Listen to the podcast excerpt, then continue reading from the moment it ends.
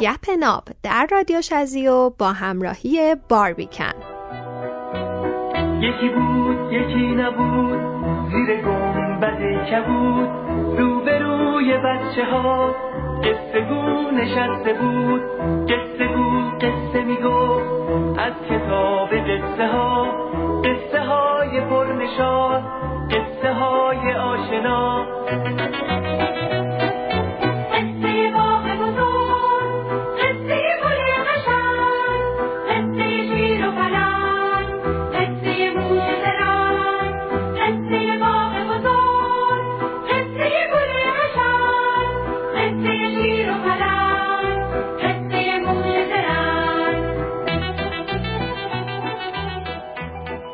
سلام. من شهرزاد آسمی هستم و شما به 26 امین اپیزود از رادیو شزیا گوش می‌کنید که توی آخرین روزهای سال عجیب 99 منتشر میشه و ویژه نوروز سال 1400 این اپیزود قرار کلی حال هواتون رو عوض کنه.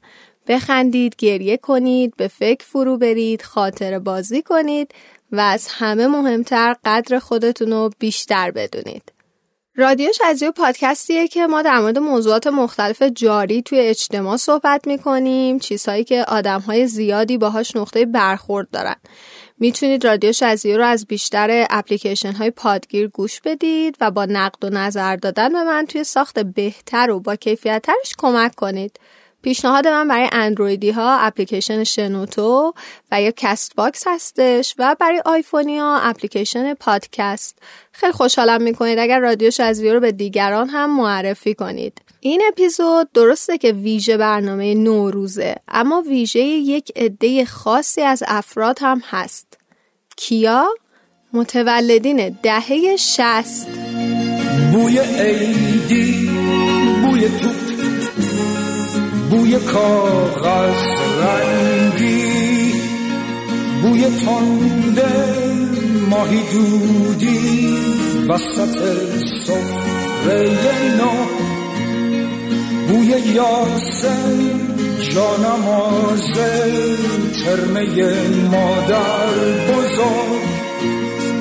با اینا زمستون و سال می‌کنم. با اینا خستگی می‌کنم قبل از هر چیز بگم که خیلی از چیزهایی که در طول این اپیزود مرور میشه می‌تونه برای متولدین دهه های دیگه هم قابل درک باشه. اما اگر ده شستی باشید فقط خودتون می‌دونید که حس شما نسبت بهش متفاوته. پس اگر متولدین دهه پنجاه یا هفتاد هستید بعد از شنیدن این اپیزود نید بگید ما هم اینا رو داشتیم ما چون ما ده شستی ها متفاوت داشتیمش در طول این اپیزود چندین موسیقی بهاری و ده شستی هم گوش میدیم که همشون رو توی یک پلیلیست جمع می‌کنم و از طریق کانال تلگرام رادیو شزیو می‌تونید بهش دسترسی داشته باشید. تعدادی صدای مهمان هم داریم که احتمالا میشناسیدشون که در مورد موضوع با همون حرف زدن و خاطر بازی کردن. این اپیزود با همراهی باربیکن و حمایت تک تک شما شنونده های ناب رادیو شزیو ساخته شده و من می‌خوام تقدیمش کنم به تمام کسایی که بخشی از وجودشون رو توی حالا هوای گذشته مخصوصا ده شست جا گذاشتم شد دل ما باز خاطر خواه شد. بهار اومد هوا خوبه. نگار من چه محجوبه. نگار من چه محجوبه. بهار اومد گل شد. دل ما باز خاطر خواه شد. بهار اومد هوا خوبه. نگار من چه محجوبه. نگار من چه محجوبه. بهار بازم بیا عشق و بیارش. بده هر یاری رو دست نگارش. بهار بازم بیا عشق و بیارش. بده هر یاری رو دست نگارش.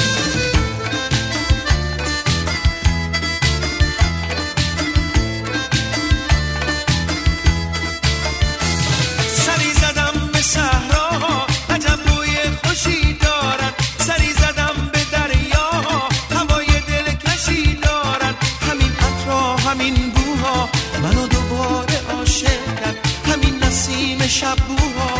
منو دوباره عاشق کرد. بهار بازم بیا عشق و بیارش. بده نتایج سرشماری نفوس و مسکن سال 1395 نشون می‌داد که متولدین دهه 60 با 16 میلیون و 802 هزار و 46 نفر بیشترین سهم از جمعیت ایران رو دارند در واقع ده شستی ها 21 درصد سهم جمعیت رو به خودشون اختصاص دادن.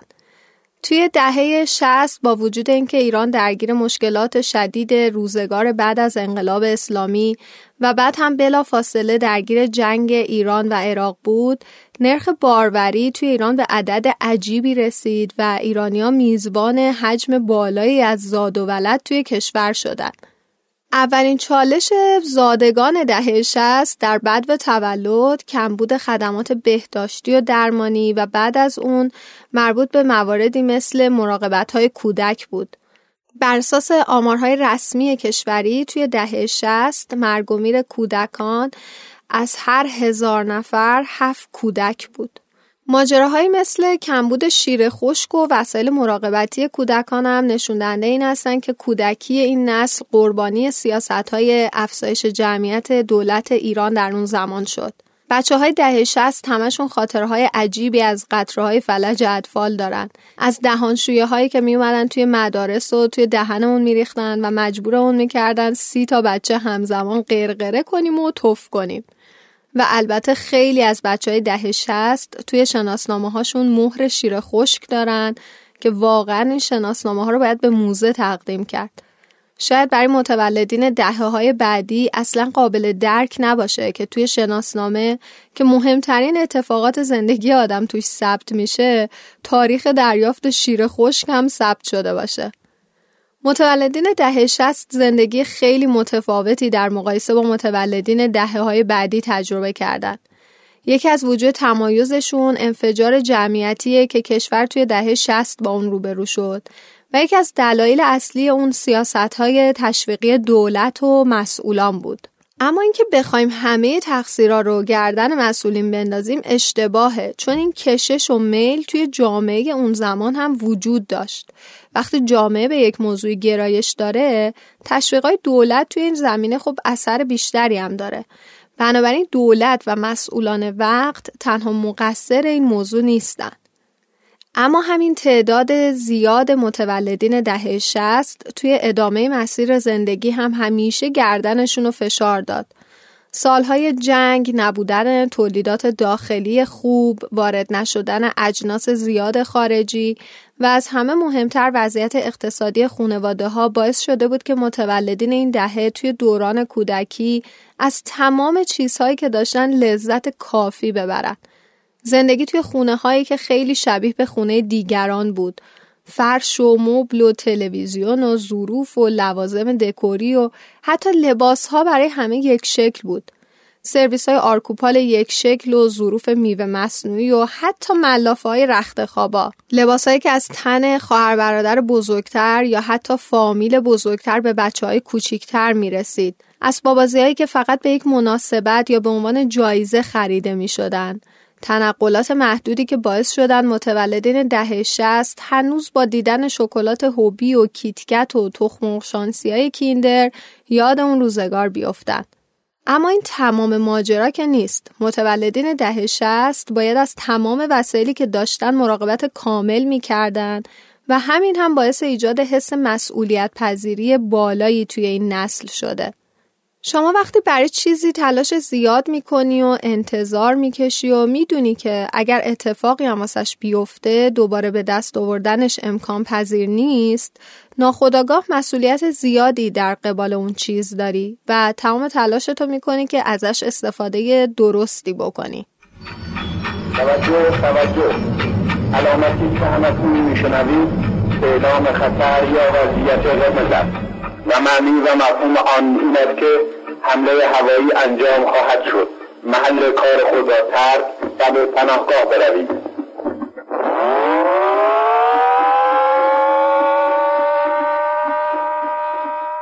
توی دهه شست فضای انقلابی و همچنین جنگ ایران و عراق باعث شده بود تا اتمسفر خاصی کودکی این نسل رو تحت شعا قرار بده.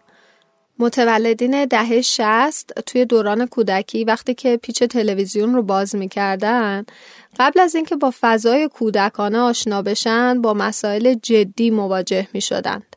کودکی متولدین دهه 60 روزگار لذت بود. صدای آژیر خطر و فرار به پناهگاه و ترس بمب و موشک برای بچه ها قابل درک نبود. بچه ها خوشحال بودن که با همسن و سالهای خودشون توی یک فضای کوچیک جمع میشن. خوشحال بودن که همه میدوان و پناه می‌گیرن و این برشون حکم یک بازی رو داشت. همینم بود که توی روزهای آروم وقتی خونه مادر بزرگ جمع می شدن بازی های از همون جنس می کردن. دنبال هم می دویدن، قایم می شدن، دنبال سرپناه بودن. سرپناهی گاه از جنس چادر مامان بزرگا و گاه از جنس انباری ها و زیرزمین های مرموز. یه چیزی که از اون زمان خیلی پررنگ تو ذهن منه این حالت محله بودن که انگار الان دیگه نیست حالت محله و بازی کردن به خصوص تو کوچه که الان خیلی هم مد افتاده حالا یه جورایی هم انگار ناچار بودن بچه ها دیگه چون تو خونه ها که هیچ تفریحی نبود یه تلویزیون بود دو تا کانال. مجموعا با هم دیگه روزی نیم ساعت کارتون پخش می‌کردن. بقیه برنامه‌اش هم که خب به درد بچه ها نمی‌خورد به درد بزرگاش هم نمی‌خورد چه برسه به بچه ها اینه که ما همش تو کوچه بودیم دیگه. منتها برای همین تو کوچه بازی کردن هم کلی مشکلات بود. خب در و همسایه شاکی بودن سر و صدا می‌کردیم توپ می‌خورد تو در و دیوارشون. من یادم یه خانم مسنی بود. اون قسمتی از کوچه که ما بازی می‌کردیم هر روز زمان بازی ما که می‌شد یه شیلنگ می آورد کلا اون آسفالت رو خیس می‌کرد که اونجا زمین سور بشه. ما نتونیم بازی کنیم مثلا. منتها ما هم تو همون سرسره و لیز خوردن و اینا بازی می‌کردیم پر رو بودیم. بیا مثلا من یادم یه معلمی برای ما اومد اول راهنمایی. همون روز اول که اومد سر کلاس گفتش که من هر کیو ببینم تو کوچه اونجا بهش چیزی نمیگم ولی سر کلاس کتک رو می‌خوره. حالا خونهش کجا بود؟ درست روبروی خونه ما یعنی ما اصلا راه نداشت که من از خونه بیام بیرون اینو نبینمش. یه یه ماهی خلاصه من بسات کوچه رفتن و جمع کردم بعد دیدم نمیشه. من اصلا بچه هم کاری ندارم تو خونه بشینم که. دیگه می‌رفتم. دیگه می‌رفتم ولی حواس جمع که این از دور داره میاد قایم شم یه جا. البته اون هیچ وقت من کتک نزد چون درسم خوب بود. ولی توپ و تشر و قورش اینا بود که آره دیدمت منو دیدی قایم شدی پشت ماشین و از این حرفا. بعد تنها امکاناتی که ما برای این بازی کردن می‌خواستیم خب یه جا بود که جای وجود نداشت. ما تو کوچه باید بازی می‌کردیم یه دونه توپ پلاستیکی هم بود. اون موقع یادم مثلا حول و حوش سی تومن اگه یادم باشه سی تا تک تومنی یه همچین عددایی. ولی بعد برای همون هم حتی ما مشکل داشتیم. یعنی مثلا خب این توپه سوراخ می‌شد باید می‌رفتیم توپ میخریدیم دیگه. ولی واقعا از جیب مثلا ده تا بچه بعضی وقتا سی تومن در نمی اومد نداشتیم که بریم دوباره توپ بخریم توپی که سوراخ شده. بستر خانواده ها توی اون روزها سختگیری ها و ترس ها و نگرانی های عجیبی نسبت به بچه ها داشت. ترس خانواده ها و محدودیت سرگرمی ها باعث شد که متولدین این دهه بسیار خلاق باشند و با کمترین امکانات بتونن بازی های موندگاری بسازن. بازیهایی مثل تیله بازی و کارت بازی که ساعت ها می‌تونست بچه ها رو مشغول کنه. اما در کنار سختگیری ها یک اعتمادی هم به جامعه وجود داشت. بچه ها می‌تونستن برن توی کوچه و کنار همسن و ساله خودشون بازی کنن. این فرهنگ توی کوچه بازی کردن خودش چند ساعت بحث نیاز داره.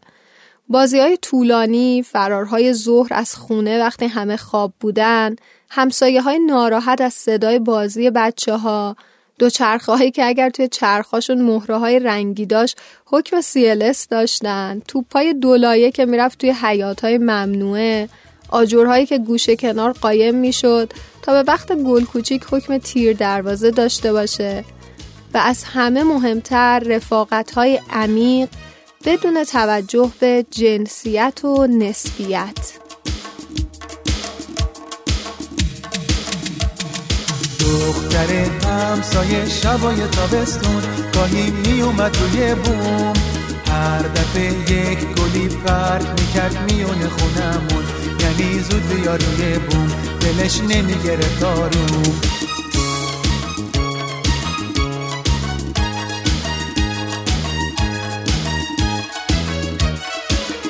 طی می‌کردم با چابکی پله ها رو ده تا یکی. تا می‌رسیدم اون بالا. قایم می‌شد می‌گفت حالا اگه راستی مردی باید دنبالم بگردی. اگه راستی مردی باید دنبالم بگردی. سالهای مدرسه خاطرات خیلی شیرینتر و عجیبتر میشن. جمعیت زیاد متولدین دهه شست و نبودن بستر آموزشی درست باعث شده بود که مدارس دو یا حتی سه شیفته باشن و بچه ها توی نیمکت های سه نفره و حتی چهار نفره درس بخونن. چیزی به اسم غیر انتفاعی وجود نداشت. خونواده ها روپوش و لوازم تحصیل رو جوری انتخاب می‌کردن که بچه ها بتونن برای حداقل دو سال تحصیلی ازش استفاده کنن. اما بچه ها توی دنیای خودشون درگیر چیزهای دیگه ای بودن. ذوق جلد کردن کتاب دفترها، شب اول مهر، جامدادی های چند طبقه، خطکشی دفترها با مدادهای رنگی، اسبابازی هایی که توی مدارس فروخته می‌شد، مثل اون بازی معروف مرغا بود که تعدادی مرغ روی یه راکت سوار بودن. و با تکون دادنش به اون سطح نوک می زدن. این اوج لذت یک کودک ده شستی بود که ساعتها این راکت رو تکون بده و این بازی تباه رو ادامه بده. کم کم پای بازی های کامپیوتری توی خونه خیلی ها اومد وسط. نسل اول میکرو با اون بدنه و دسته های جذاب و بعد سگا و بازی هایی که تصویر جدیدتری داشتن. کم کم بچه ها ساعت های کمتری توی خیابون بودن و بیشتر وقتشون رو توی خونه و پای بازی میگذروندن. اما همین هم فقط برای تابستون بود و توی بیشتر خونواده ها به خاطر لطمه نخوردن به درس و تحصیل بازی ها در طول سال تحصیلی جمع می شدن. ویدیو کلوپ ها که اون روزا توی اوج بودن انواع بازی های سگار رو اجاره می‌دادن و بچه ها همیشه با شناسنامه می‌رفتن بازی مورد علاقهشون رو اجاره می‌کردن.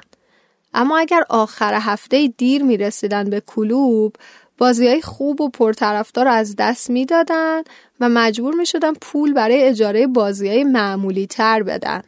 متولدین دهه شست توی سالهای راهنمایی هم چالش های زیادی داشتن. رقابت و فشار برای شاگرد اول بودن و قوی شدن پایه برای ورود به دبیرستان در دوران اوج بلوغ و همزمانیش با پیدایش احساسات نوجوانی چالش خیلی بزرگی بود. سرکوب های محیط های آموزشی مثل گشتن کیفا، تهدید بچه ها به اخراج به خاطر مثلا بردن عکس یه هنرپیشه به مدرسه، حتی گیر دادن به آلبوم عکس خود دانش آموزا، نبودن امکان پرورش خلاقیت توی اون دوره حساس و فشارهای آموزه های مذهبی همه باعث شدن که ده شستی ها خاطرات کمرنگ و عموما تلخی از دوران راهنمایی داشته باشند. شاید پررنگ ترین بخش خاطرات خوش این دوران برای ده شستی ها و عموما هم برای دخترها پیدایش دفتر خاطرات بود. دفتری که بین دوستای صمیمی و معلما میگشت تا به نوبت برای شما چند خط یادگاری بنویسن و آرزوی موفقیت بکنن. معمولا هم با یه بیت شعر تمومش می‌کردن. می‌دونم الان یاد چی افتادید. نمک در نمکدان شوری ندارد دل من طاقت دوری ندارد یا حتی مثلا دوستای صمیمیتر می نوشتن که اگر لبخند زدی بر خط زشتم به جان مادرم تونتون نوشتم اولین چیزی که به ذهنم رسید که دقدقه خیلی اصلی و بزرگ این روزنامه روابطه. روابط بین دختر پسر.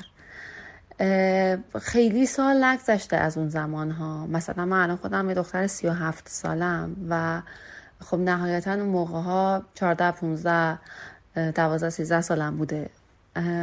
خیلی زمان زیادی نیست برای این همه تغییر تحول عجیب و غریب به نظرم.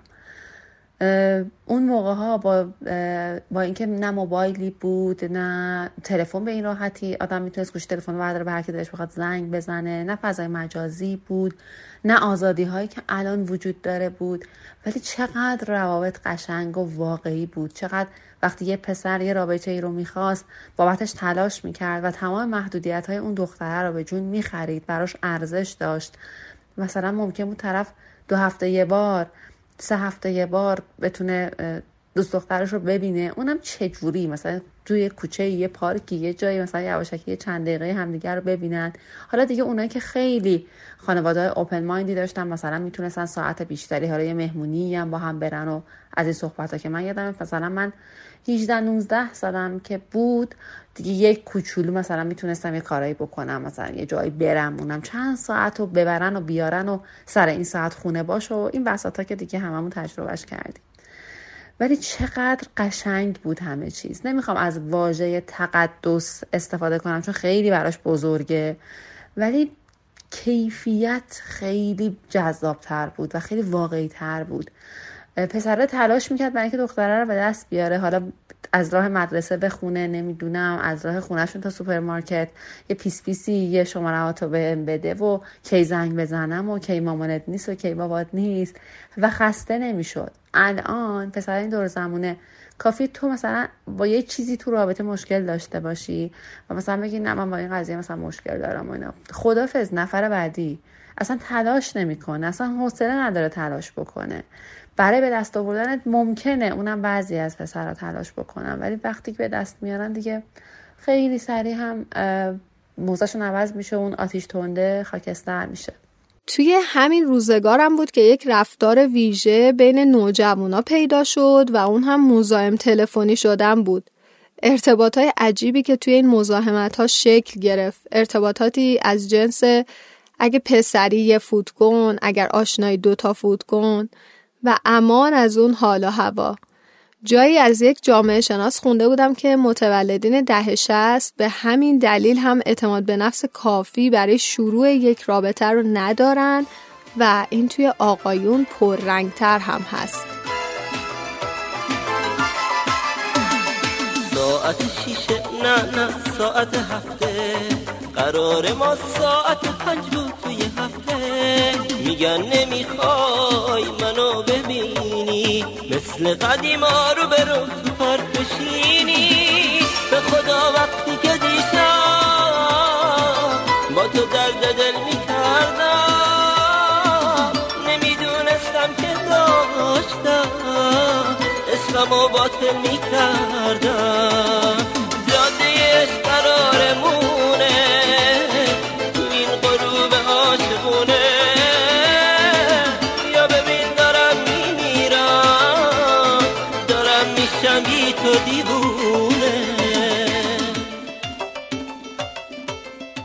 دوران دبیرستان پر از چیزهای پنهانی، حسهای متناقض، آشنا شدن با دنیای موسیقی بیرون ایران و عاشق هر دختر و پسری شدن. تمام متولدین دهه شست توی اون سن و سال هر روز عاشق و شیدا بودن. یک روز دختر یا پسر فامیل، یه روز دختر یا پسر همسایه، یه روز خواننده و فوتبالیست و هنرپیشه. عشقای یک طرفه با کلی خیال پردازی، با کلی نامه نفرستاده، با کلی عکس یواشکی، با کلی لبخند و نگاه خالص. یکی از بزرگترین تفاوتهایی که فکر می‌کنم ما دهه شستی ها نسبت به دهه های دیگه خودمون داشتیم برمیگرده به همین نوع آزادیامون یا شدت محدودیت هایی که داشتیم چه توی جامعه چه توی مدرسهمون و چه توی خانواده. این قضیه اون موقعی که حالا توی شهر کوچیک زندگی کنی و توی خانواده مذهبی باشی به مراتب سختتر و پیچیده‌تر میشه. ما کلی چالش ها رو توی مدرسه داشتیم با مدیرامون معلم هامون ما یک چالش بزرگی داشتیم با دوستامون سر پوشیدن شلوار لی که اصلا برامون نمی‌تونست قابل قبول باشه که چرا ما نمی‌تونیم یه شلوار لی بپوشیم و بیایم مدرسه. یه موقعی بچه ها حتی از زیر یونیفرم مدرسهشون شلوار لی میپوشیدن. در مدرسه که می‌خواستن برن بیرون این شلوار رو عوض می‌کردن. برای خود من که خب میگم توی خانواده مذهبی بودم همیشه چالشان پر رنگ تر بود. لباس رنگی نپوش شال رنگی سر نکن با دوستات بیرون نرو و همیشه برای من شاید اون حس فمینیستی و حس دفاع از حقوقم از همون موقع شکل که چرا مثلا برادرم می‌تونه وقتی هوا تاریک بیرون باشه ولی من نمی‌تونم. چرا؟ اون می‌تونه با دوستاش بره بیرون ولی من نمی‌تونم. ما همیشه این درگیری ها رو داشتیم. هوا که تاریک می‌شد نباید می‌رفتیم بیرون. با دوستان خیلی نمی‌تونستم رفت آمد کنم. ولی از طرفی چون حالا یک ظاهر موجهی هم داشتم از طرف خانواده های دوستام همیشه آدم قابل قبول و قابل اعتماد بودم. یعنی هر جایی که می‌خواستن برن اگه اسم منو می آوردن که مثلا سمیه هم تو اینجا هست می‌گفتن اوکی برو. انگار که من یه چراغ سبزی بودم بر اونا. ولی همیشه توی خونه خودم این چالش ها رو داشتم که حالا این اجازه رو بگیرم که بخوام برم اردو بخوام با دوستان برم بیرون. یا توی مدرسه ما حالا به خاطر میگم نوع پوششامون درگیر بودیم. من یادمه که هنرستان که بودم به خاطر برداشتن چند تا تار مو از زیر ابروامون من و چند تا دوستامون سه روز اخراج موقت شدیم از مدرسه تا بریم و به کارهای بعدمون فکر کنیم بریم تا ابروامون در بیاد و بعد دوباره بیایم مدرسه. که فکر می‌کنم حالا اینا توی نسل بعدی کم رنگ تر شد. آزادی که بچه ها داشتن چه توی خانواده و چه توی محیط مدرسه یکم فرق کرد با دوران ما و دیگه اون موقع تکرار نشد برای نسل بعدی. قبل از اینکه بریم سراغ بخش بعدی من یک توضیح خیلی کوتاه هم در مورد حامی این اپیزود بدم. برند خیلی خوب باربیکن که اصلا نیازی به معرفی نداره. می‌دونم که همتون توی جمع و دور همیا باربیکن رو دیدین.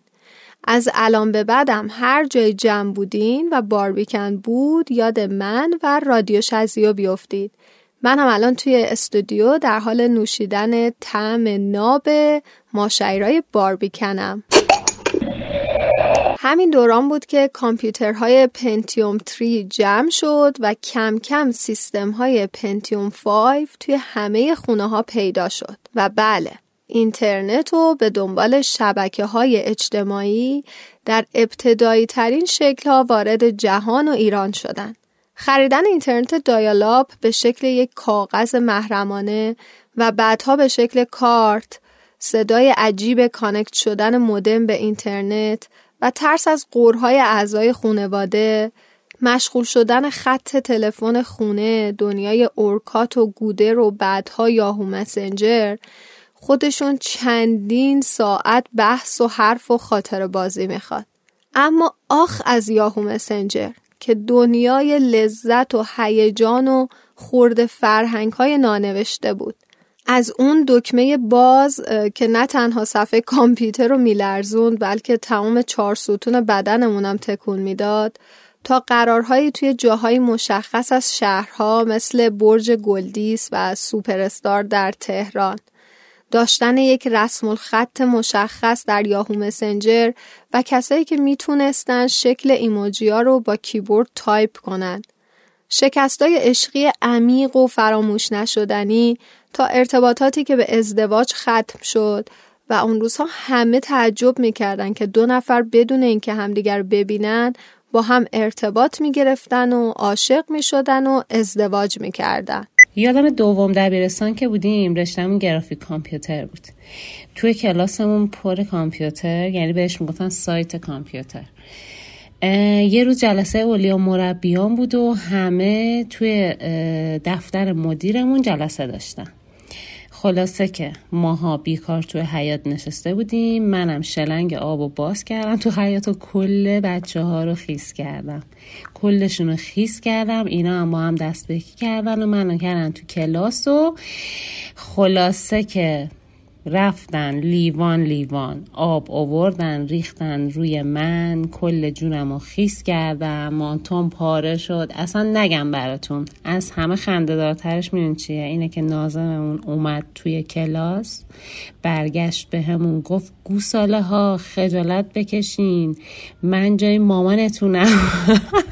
کل کلاس از خنده ترکید ولی فکر کنم نازممون نفهمید که چه حرفی به همون زده. خلاصه که اینم یکی از خاطرات مدرسه من که دهه شستیم گفتم که بهتون بگم شما هم کیف کنین. از نکته های متفاوت دیگه برای متولدین دهه شست توی دوران دبیرستانشون میشه به فشار برای انتخاب رشته و ورود به دانشگاه ها اشاره کرد. جامعه فشار عجیبی به بچه ها می آورد که حتما توی رشته های خاصی تحصیل کنند. ریاضی فیزیک برای مهندسا، تجربی برای پزشکای آینده، انسانی برای حقوقدانهای روزگار بعد.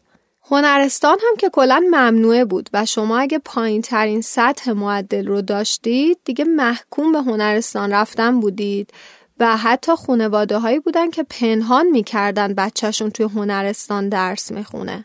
یه نقطه پررنگ دیگه توی دوران دبیرستان برای ده ها اردو بود. اردوهای یک روزه همراه با آواز و دوربین هایی با حلقه فیلم 24 تایی و در رفتن از نگاه نازم و معلم و گرفتن عکسایی با فیگورهای غیر معمول.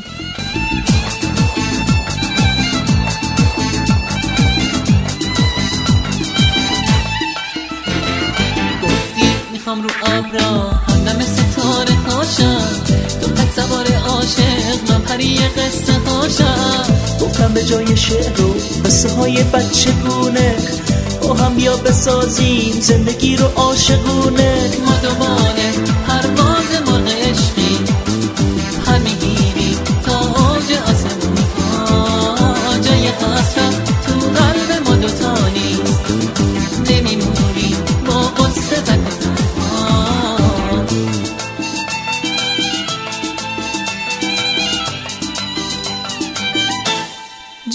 دهه شست توی هر مقطعی از زندگی خودشون با بزرگترین چالش های اجتماعی دست و پنجه نرم کردن و حکم جاده صافکن برای نسلهای بعدی داشتن. به این معنی که وقتی از مشکلی عبور می‌کردن دیگه اون موضوع به صورت کامل برطرف می‌شد و نسل بعدی دیگه اونقدری با اون چالش ها مواجه نبودن.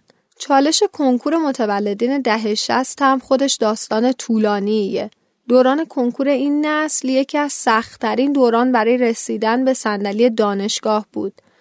کما اینکه آمار هم روی این موضوع سهه می‌ذاره و امروز جمعیت کنکوری کشور نزدیک به هفت میلیون نفر کمتر از اون برهه زمانیه و به یک توازن نسبی رسیده. از ارسال دفترچه کنکور که کاملا سیستمش ورچیده شده تا گشتن دنبال اسم قبول شده ها توی روزنامه های کسی رو انتشار همگی تب و تاب کنکور رو زیاد می‌کردن.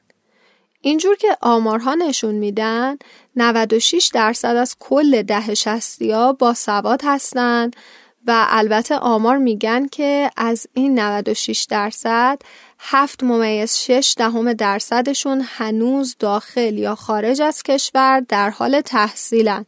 اجرای دوره های آزمایشی تغییر نظام آموزشی مثل تغییر نظام قدیم به نظام جدید و همینطور تغییر سیستم ترمی واحدی به سالی واحدی هم از آزمون و خطاهای ده شستی بود. اما کنکور یکی از مهمترین مقاطعی بود که چالش ده شست و متولدین این دهه رو به رخ می‌کشید.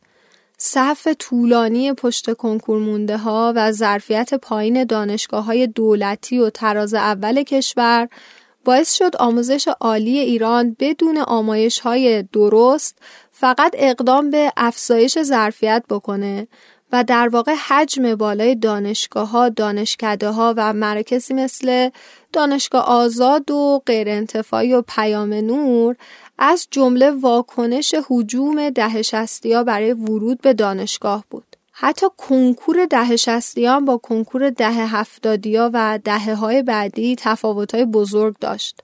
ده به خاطر حجم بالای داوطلب در مقایسه با حجم کم صندلی دانشگاه توی این رقابت تنها برای تصاحب یک صندلی دانشگاهی می جنگیدن. اما توی دهه هفتاد تعداد صندلی دانشگاهی با تعداد داوطلبان برابر شد و رقابت توی کنکور تبدیل به رقابت برای تصاحب صندلی با کیفیت بود. ورود به دانشگاه های تراز اول مثل دانشگاه تهران، شریف، امیر کبیر، شهید بهشتی رویایی برای داوطلبان کنکور متولد دهه شست بود.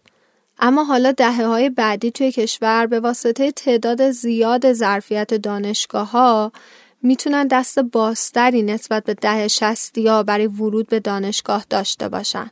متولدین ده شست تقریبا حوالی دهه هشتاد وارد دانشگاه شدند. دهه هشتاد یکی از فعالترین و ملتهبترین دوران دانشجویی ایران بود. ملتهب به دلیل پس لرزه های اتفاقات 18 تیر 78 و حوادث کوی دانشگاه و فعال از نظر آزادی هایی که دولت اصلاحات در اختیار دانشجوها قرار داد و دانشگاه ها توی این دوره یکی از پویاترین روزهای خودشون رو سپری می‌کردن. سر اومد زمستون شکفته بهارون. گل سرخ خورشید باز اومد و شب شد گریزون. گل سرخ خورشید باز اومد و شب شد گریزون. کوها لاله زارن لاله ها بیدارن.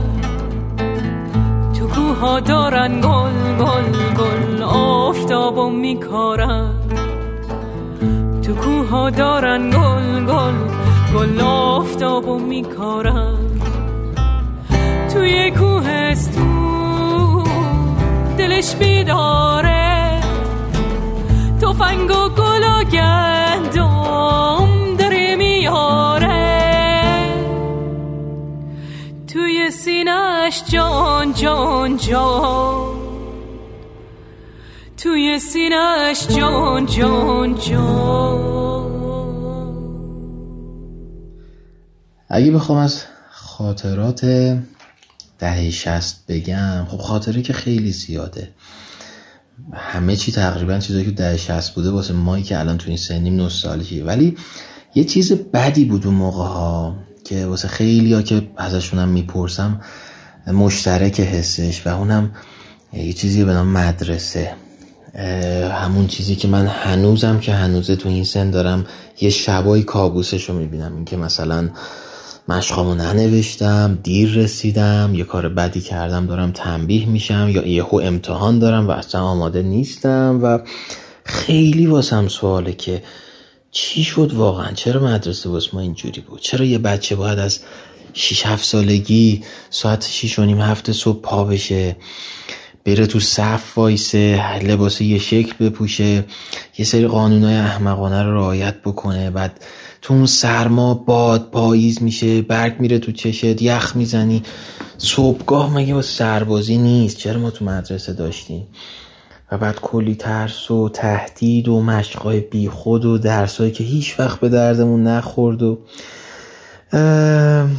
شاید واسه من بولترین چیزی که به عنوان دهش هستی از بچگی ها مونده به خاطر همین دوران مدرسه بود که داشتیم و همیشه ازش دارم با در واقع با مثل یه کابوس دارم ازش یاد می‌کنم و امیدوارم یه روزی این سیستم آموزشیمون بتونه یه ذره حداقل مدرن بشه به درد جامعه بخوره.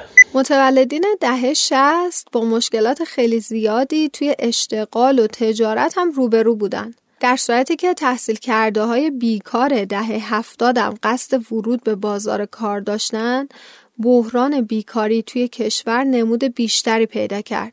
افرادی که کودکی سخت، کنکور مشقتبار و دوران دانشجویی ملتهبی رو سپری کرده بودند، حالا قصد ورود به بازار کار رو داشتن.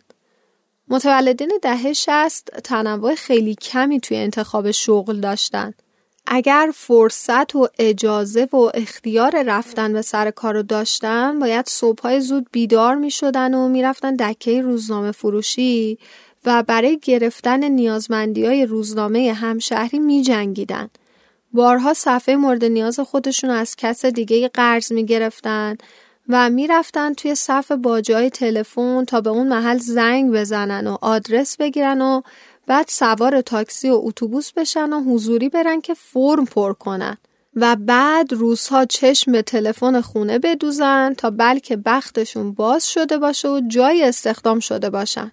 سالها بعد سیستم فکس هم به این پروسه اضافه شد و چون فکس توی همه خونه ها نبود صبحهای خیلی زود صف فکس توی مغازه های فتوکپی طولانی می‌شد تا جوونا بتونن رزومه خودشون رو برای یه جای فکس کنن. روزگار بازار کار خیلی عجیب بود و ما داریم از همین چند سال پیش حرف می‌زنیم. از اوایل دهه هشتاد. تو بازار مکاره که سخت آبی داره هر کی تو جنب و جوشه آرزو چقدر شلوغ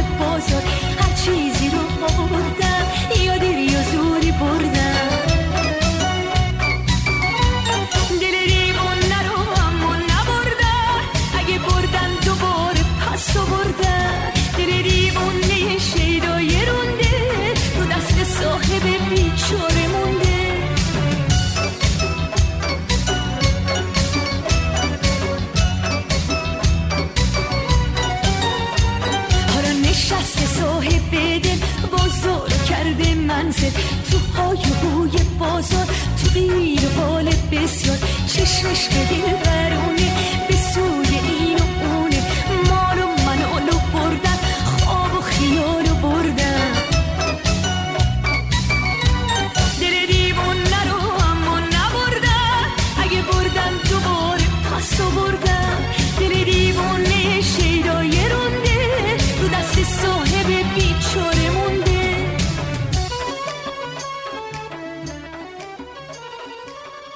خاطره ای که من از دهه 60 دارم البته خاطرات که زیاده ولی یه خاطره ای که خیلی تو ذهنم مونده. مال تقریبا 27 8 سال پیشه. اون موقع من 8 9 سالم بود و مسئول خرید نون توی خونه بودم. یعنی هر روز من می‌رفتم توی صف نونوایی وای میستادم تا واسه خونه نون بخرم. اون موقع مثل الان اینقدر نونوایی ماشینی نبود و این نونوایی سنتی ها خب تعدادشون کمتر بود و جمعیتمون هم به نظر من اون موقع بیشتر. این بود که من واقعا بعضی وقتا چندین و چند تنور باید توی صف وای میستادم و شاید وقتایی به ساعت می‌کشید که من وقتم توی صف نونوایی حروم می‌شد. یه روز که من دیگه به نوبتم تقریبا رسیده بود و همینجوری هی این مراحل نون چونه گرفتن و نون گذاشتن تو تنور رو نگاه می‌کردم. اینایی که دم تنور رو مثلا خیلی گرمشونه عرق کردن و اینها. من اومدم خونه یه قابلمه رو آب کردم و گذاشتمش توی یخدون. یخ زد فردایش که داشتم می‌رفتم نونوایی اون رو گذاشتم تو پلاستیک و با خودم بردم نونوایی. خلاصه تا نزدیکای نوبتم بشه و اینا با اون قد یه ذره ای اشاره کردم آقا آقا. و یخ رو بهشون دادم. انگار که دنیا رو بهشون دادم دیگه. خلاصه کلی خوشحال شدن که یخ دارن تو اون گرما. و یه جوری شد که دیگه من از اون روز به بعد هر روز تقریبا وظیفه خطیرم همین بود که آب بزنم یخ بزنه. و حسنش این بود که من دیگه توی صف وای نمیستادم دیگه. همین می‌رسیدم از دور اشاره می‌کردم آقا آقا یخ رو می‌دادم بدون نوبت می‌گرفتم. در واقع واقعا فکر می‌کنم که اون موقع مغزم بیشتر کار می‌کرد و یه جورایی خودم رو از ساعتها توی صف وایستادن نجات دادم متولدین دهه شست هرچی سختی کشیدن ناشی از نبود تناسب توی ظرفیت کشور و نیازهای جمعیتی بود. اما بیکاری و نداشتن مسکن یکی از مهمترین مشکلات این نسل بودن که باعث شد ده شستی ها توی بحث ازدواج هم چندان خوششانس نباشن. بر اساس آمارا 32 درصد از مردان ده شستی هرگز ازدواج نکردند و حدود 19 درصد از زنان متولد این ده هم هرگز ازدواج نکردند. ده شستی ها همون اندازه که زود از خونواده جدا می شدن دیر هم به فکر تشکیل خونواده می افتادن. البته این اتفاق رو نباید به حساب بخشی از شخصیت متولدین این دهه گذاشت. توی روزهایی که ما میگذرونیم اونقدر همه چیز سخت شده که کسی به فکر تشکیل خانواده نمیافته. به همین دلایل هم سن ازدواج توی متولدین این دهه بالاست و خیلی هاشون تن به ازدواج نمیدن. ده شستی ها شاید آدم های ریسک پذیری باشن و توی دنیای اقتصاد و تجارت به فکر کارهای پرخطر بیفتن. اما توی مسئله ازدواج سختگیری های خیلی زیادی دارن. من دلم می‌خواد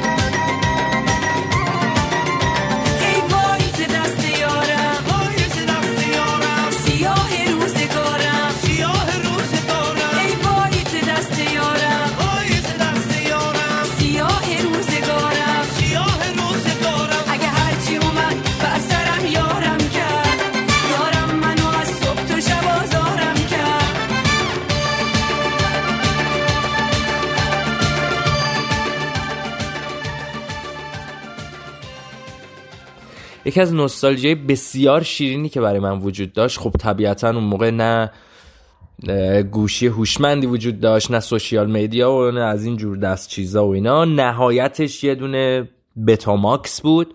VHS هم که خب بعدها اومد. نهایتش یه بتاماکس بود.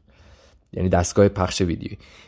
ولی خب ما جدا از اون بتا ماکسه در واقع یک دستگاه پخش فیلم آپارات داشتیم.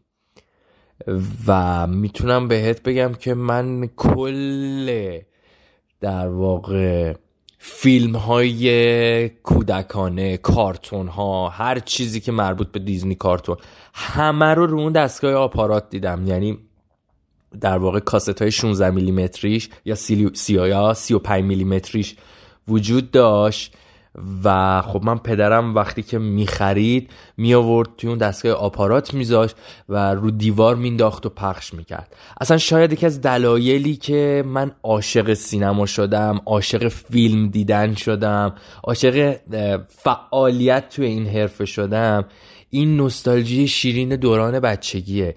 سینما برای من این شکلی معنا پیدا کرد. اما غمانگیزترین حالت برای این نسل پرچالش ایام سالمندیه. نسلی که از کودکی چالش های متعددی رو پشت سر گذاشته توی ایام سالمندی با یک سونامی مواجه میشه که از همین حالا هشدار جدی برای مسئولینه. بر اساس آمارهای رسمی جمعیت سالمند بالای 60 سال در ایران تا 20 سال آینده حدود چهار برابر میشه و به 17 میلیون نفر می‌رسه. این در حالیه که کشور هیچ وقت با چنین حجم عظیمی از جمعیت سالمند روبرو نبوده و تجربه برخورد با این تعداد رو نداشته. به همین دلیلم عده‌ای از کارشناسا نگرانی از این وضعیت دارند و معتقدن که با شکل گرفتن سونامی سالمندی مشکلات زیادی در زمینه نگهداری و مراقبت از اونا و حتی درمانشون وجود داره.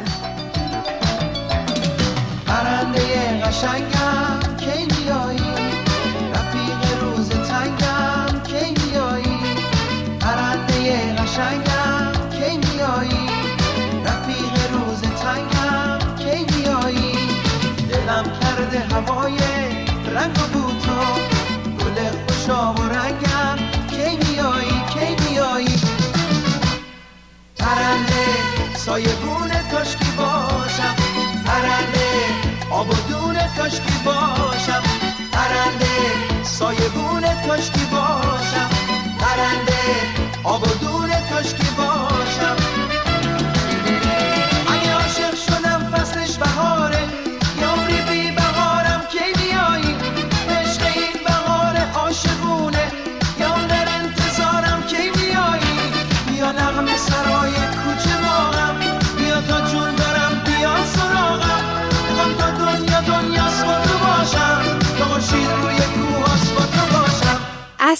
گروه به همین دلیل معروف شدن که اشتراکات زیادی داشتن.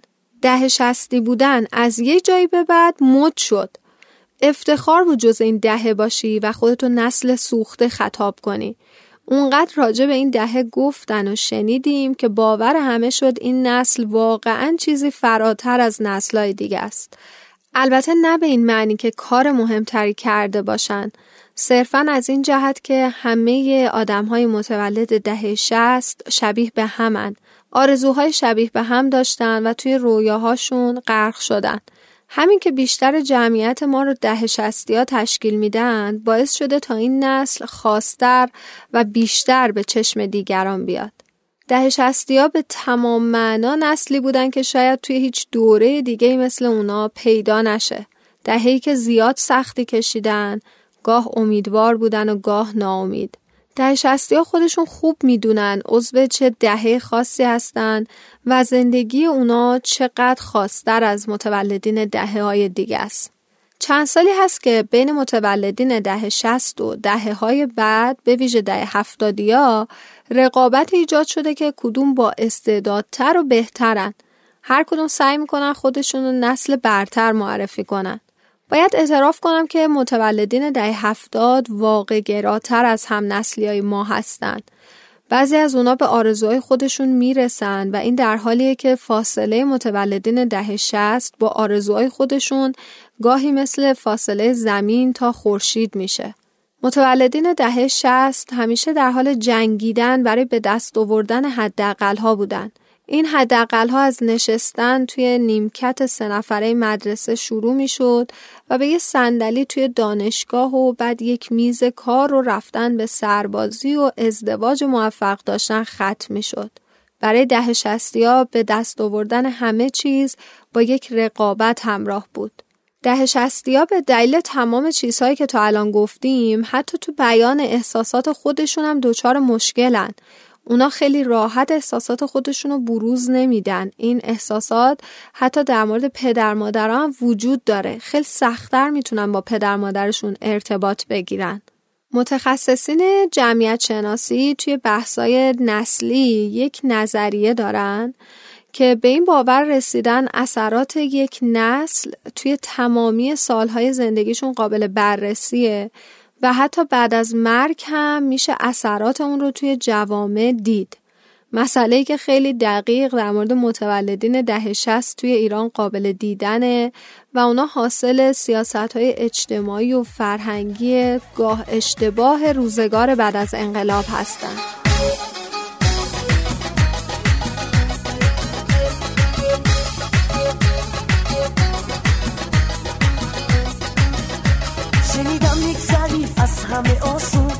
حرفایی شنیدم. از این و اون واسه فرقی نداره. که می‌خواد؟ شنیدم عاشقی رفته زیاده. ولی من با تموم ادعاتم. از اینجا تا خره دنیا باهاتم چیکار کنم دلم؟ کنم نصیره نصیحتم تو گوش من نمیره. نصیحتم تو گوش من نمیره.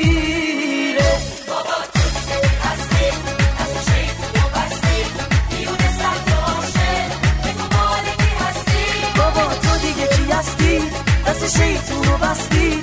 میون صد تا عاشق بگو مالکی هستی؟ بگو مالکی هستی؟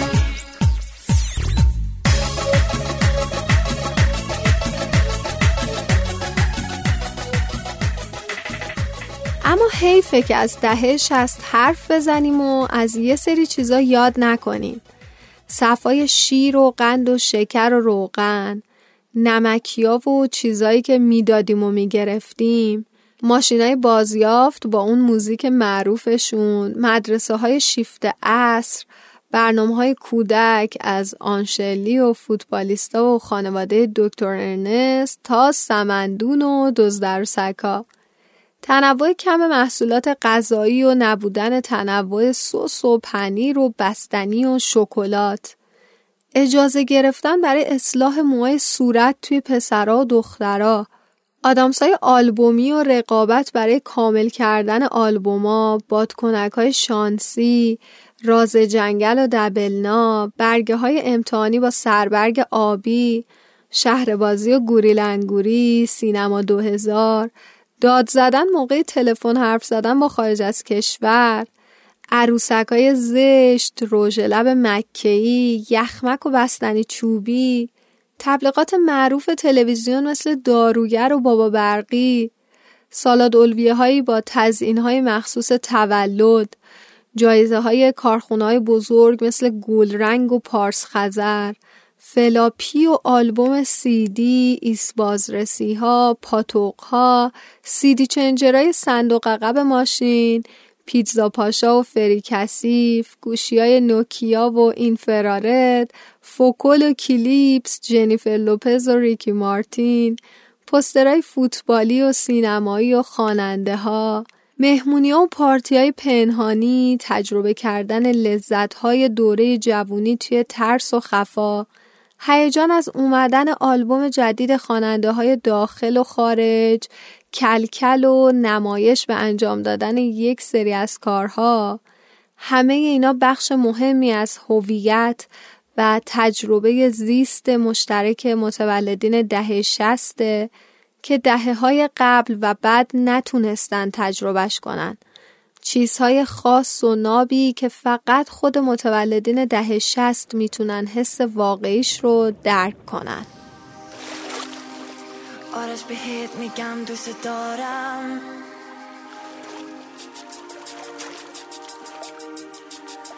تو این دنیا فقط تو رو دارم. آرش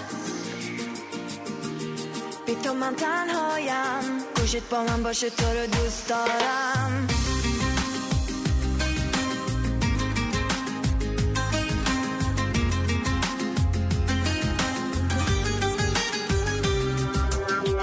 تک و تنها توی این اتاق بی تو هستم.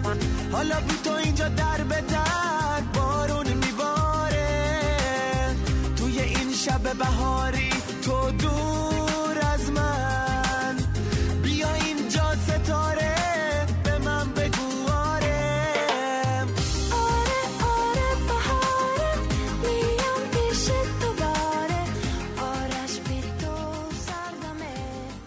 اپیزود هم به آخر خودش رسید امیدوارم مرور این خاطرات براتون لذت بخش بوده باشه و قدر خودتون رو بیشتر بدونید متولدین دهه 60 مهمترین بخش از تاریخ معاصر ایرانن و تمام چیزهایی که امروز تجربه می‌کنن تحت تاثیر به دنیا اومدن در دهه خاص شسته.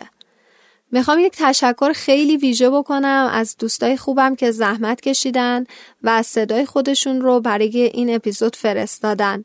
مونا باقری، ابراهیم زندی، فروغ روشن، سمیه شیری، امید مسعودفر، قنچه استوارنیا و فرهود وسوقی. ممنونم از حامی خوبم باربیکن و از همه شما که تا این لحظه شنونده رادیو شزیو بودید.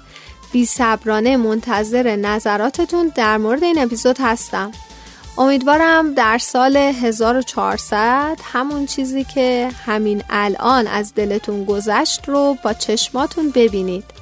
تا سال بعد و اپیزود بعد یک لب باشید و هزار خنده